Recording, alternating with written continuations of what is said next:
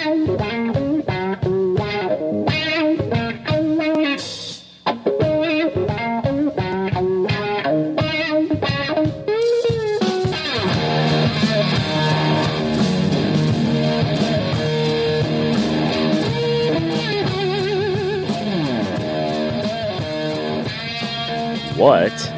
is better than this?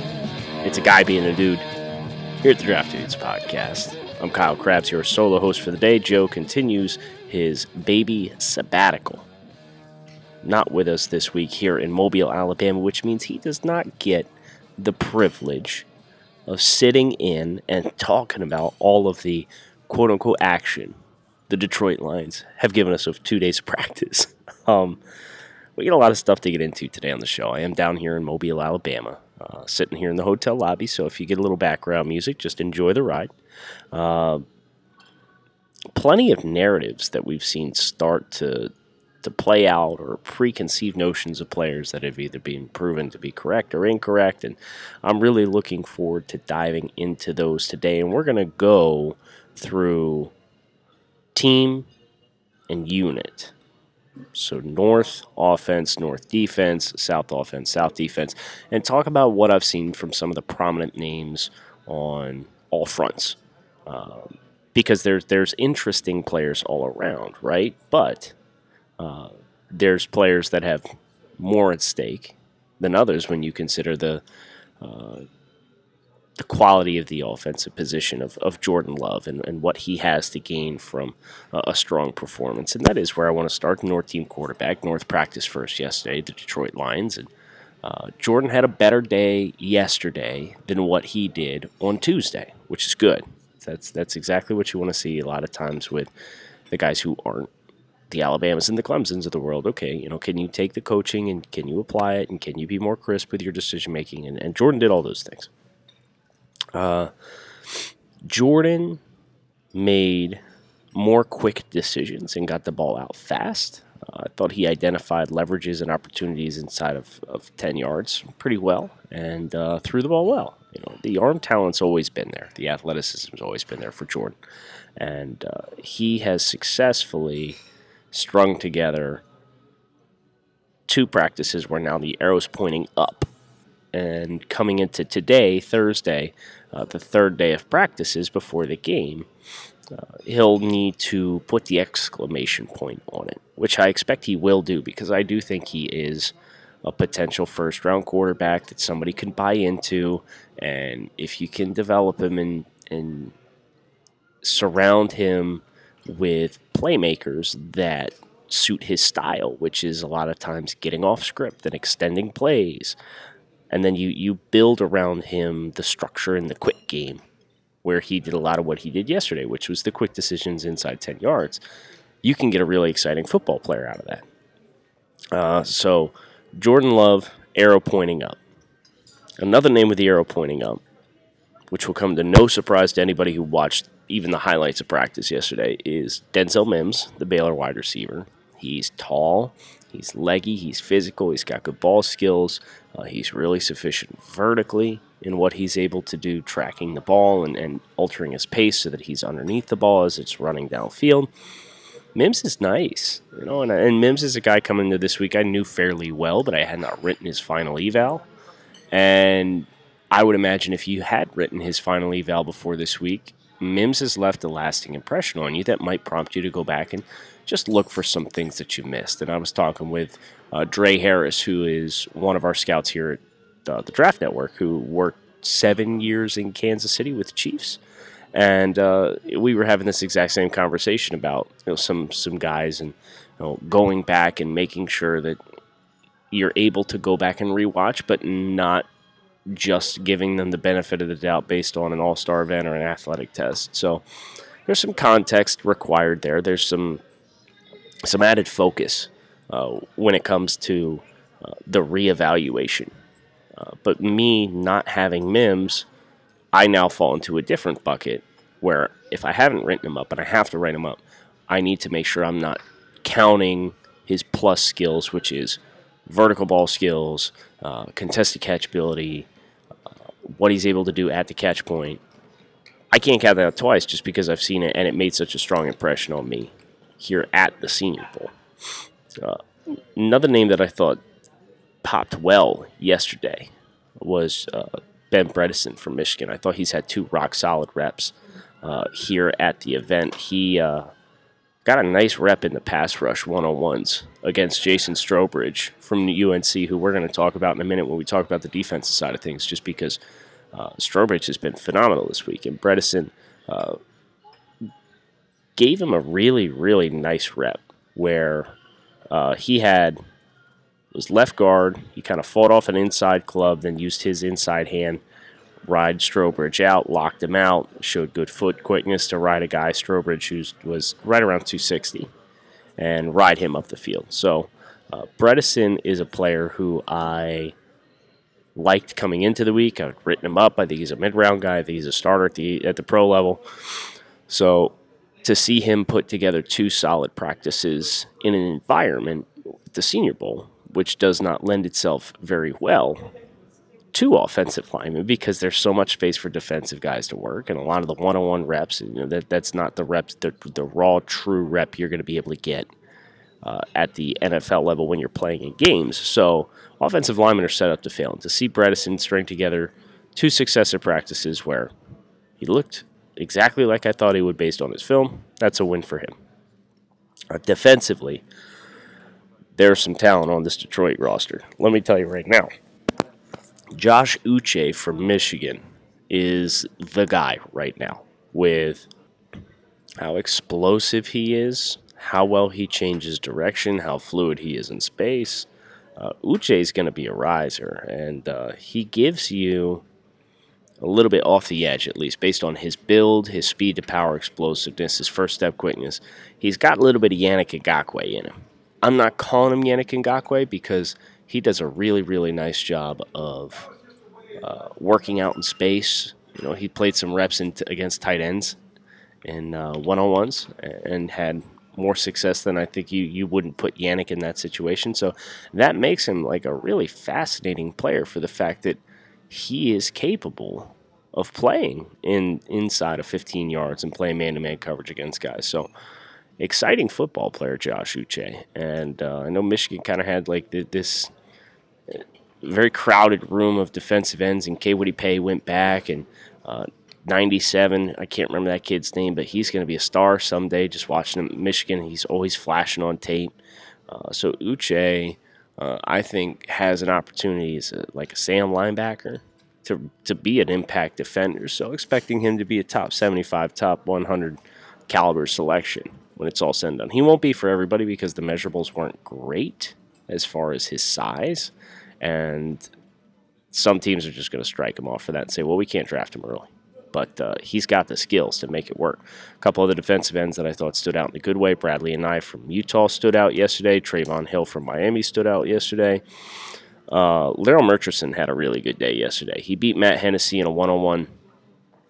Hennessy was at guard, so we can't ding Hennessy too much, and Hennessy's probably lost six reps all week. So uh, beating Hennessy really caught your attention because uh, Hennessy's been phenomenal all week, the Temple interior offensive lineman, and, and Murchison got him with a, like a little club move, uh, pushing up the field. He showed out well in the one-on-ones and the inside run drills. Uh, Murchison definitely making noise. I don't think he's on the caliber of guys like Neville Gallimore who are here. Uh, I mentioned Jason Strowbridge, who's a bit of a hybrid athlete. He played around two seventy or so for North Carolina and got a lot of run inside. He's he's lower than that now, uh, so might end up being just a true edge, but he's still getting pass rush reps on the inside. And he looked good as well. You know, he's uh, heavy hands, linear release is really good. Uh, My question for Strowbridge now is, okay, if we put you in scenarios where you have to get width, how do you show in those situations? So looking forward to hopefully getting some clarity here uh, before the, the week is done in Mobile. Uh, linebackers, I thought Evan Weaver and Zach Bond had nice days yesterday for the North defense. Weaver on the inside run drills uh, was constantly at the line of scrimmage on the ball carrier. It's really impressive to watch. Uh And then defensive backs, I thought Troy Pride Junior strung together two really nice practices. But the name that really stood out to me is the Iowa corner, Michael Ojemudia, who had a really nice day yesterday. Uh, he came in this week at six foot, one hundred ninety-nine pounds, and thirty-two and one-eighth inch arms. Uh, the only, like, only play that was made at his expense was Denzel Mims on, like, a high point vertical target, forty-plus yards downfield, in which Mims simply elevated and had the opportunity to collect himself and I D the ball, and Ojemudia caught it a little late and wasn't able to get himself set to elevate and go attack the football. Uh, he moves really well, Ojemudia does. Uh, for a guy as dense and as long as he is, uh, I'm excited at, at what I've seen from him this week. In a crowded corner class, this might be another guy just based on the movement skills and how fluid he is. And he's smart. He played at Iowa, and, and Eric Turner of Cover One uh, put out a, a clip of him talking with Michael during the press availabilities and asked him about uh, different techniques in his offense and why they ran it that way. And, you know, he, he understands uh, the concepts of, of pre-snap versus post-snap perception from a quarterback, and, and how to lie to him so effectively with press bail technique was something that Eric talked to Michael about, and he, he talked pretty openly about. And then uh, some of their, their coverage concepts as far as when they're going to run swap and when they're not going to run swaps, and, and pattern match versus just play true zone. So uh, impressive all around, checked a lot of boxes. And Ojemudia isn't a name that I've had a chance to watch again this week. So again, I'm going to fall into the same bucket that I fell into with Denzel Mims, which is don't count it twice, but you're really excited about what you've seen so far from Ojemudia.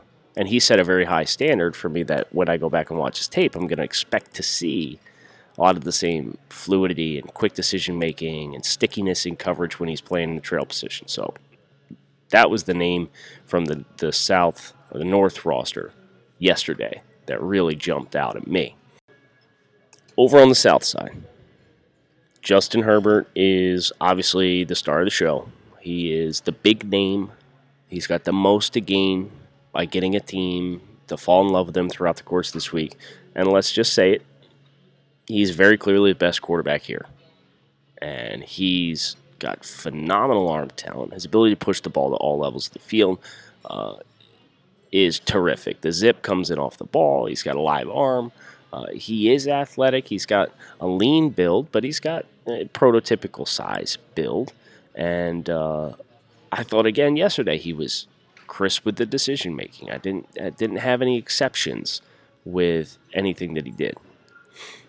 Stephen Montez, the quarterback from Colorado, had some struggles yesterday, and, and that came at the expense of Jalen Hurts kind of stabilizing his performance uh, to put Montez at the bottom of the North or the South quarterback. So uh, Hurts is still a guy for me that I'm going to struggle with as far as uh, what his true ceiling is. He's a phenomenal leader. He's a phenomenal character. He's a phenomenal worker. And he's a phenomenal athlete. But he's six one, two ten, or two eighteen, I should say. And uh, he's going to have to go to an offense that's willing to to let his athleticism shine. Uh, because if you ask him to work within the pocket and make full field reads and throw with confidence and throw with accuracy in those scenarios, that's not where he wins. And that was something that we talked about as a group collectively here, uh, the Draft Network, talking about Jalen is, well, it's pretty pretty apparent pretty quick that, you know, Jalen's decision to transfer to Oklahoma makes a ton of sense in the context that that offense at Oklahoma keeps Jalen out of those problem areas in his game and allows him to be a guy who's going to have schemed open throws and pretty quick reads because the first read's going to be there and what Lincoln's able to craft up for him and a lot of athleticism, extended plays with him. So that's where Jalen wins. That's where Jalen's going to have to win at the next level. I think anybody who's going to expect Jalen Hurts to suddenly become a sixty-five percent completion passer uh, has unrealistic expectations on what his ceiling is, what he does well, and what he does not do well. I was impressed with Eno Benjamin yesterday, but mainly because of what he did in the pass blocking drills. Eno came in a lot smaller than what we expected. He came in at like five nine, one ninety-five, was expecting at least two ten with the way that he runs, how physical he is. But he was fearless in the pass blocking drills. And he was sticking guys with pads. He was giving good effort. And that's where you can get a good evaluation of a running back uh, here at this event is the peripheral areas of the game. Because, you know, you're not tackling live. You're really not. You are thudding, and but but nobody's, you know, piling up on guys and jumping on the pile. So uh, it's a lot of new players working together. So the vision of a back can can flash a little bit as far as, you know, being able to create on his own if there's miscommunications up front. But pass catching drills and pass blocking is where backs make their their mark here at the All-Star events. And I think Eno's done the best job of that out of any of the backs here this week to really kind of make a statement in that regard. Lloyd Cushenberry had a great day again this week. Uh, he continued to to lock horns with Kinlaw, and it was like watching two bighorn sheep just crash heads together. Uh, but it was a stalemate, and a stalemate in that scenario, especially versus what Kinlaw did to everybody else, is a win for Cush. Uh, so Cushenberry, with Tyler Beatis having really disappointing film, Creed Humphrey going back to school, Cushenberry stands to, along with Matt Hennessy, the Temple kid on the, the North roster. Uh, Hennessy and Kinlaw really stand, or Hennessy and Cushenberry really stand to uh, help themselves from a draft stock perspective, because they look to be pro-ready interior offensive linemen who have football intelligence. They play the center position.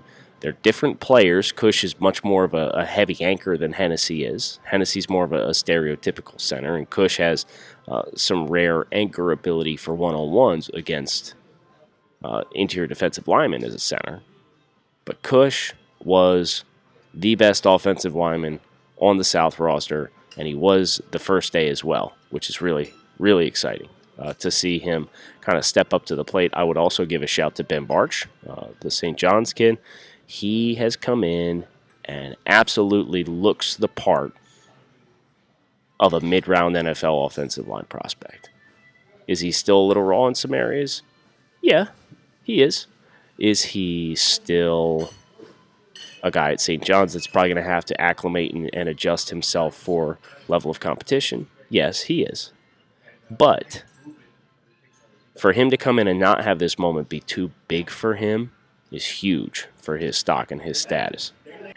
Finally, we have to talk about a couple guys on the South uh, defensive side of the football. Javon Kinlaw obviously being the standout here. Dan Jeremiah just put Kinlaw at seven on his most recent updated top fifty big board, which, you know, I really don't know how much I can argue with. D J. I, Kinlaw won't be seven on mine. But I get it.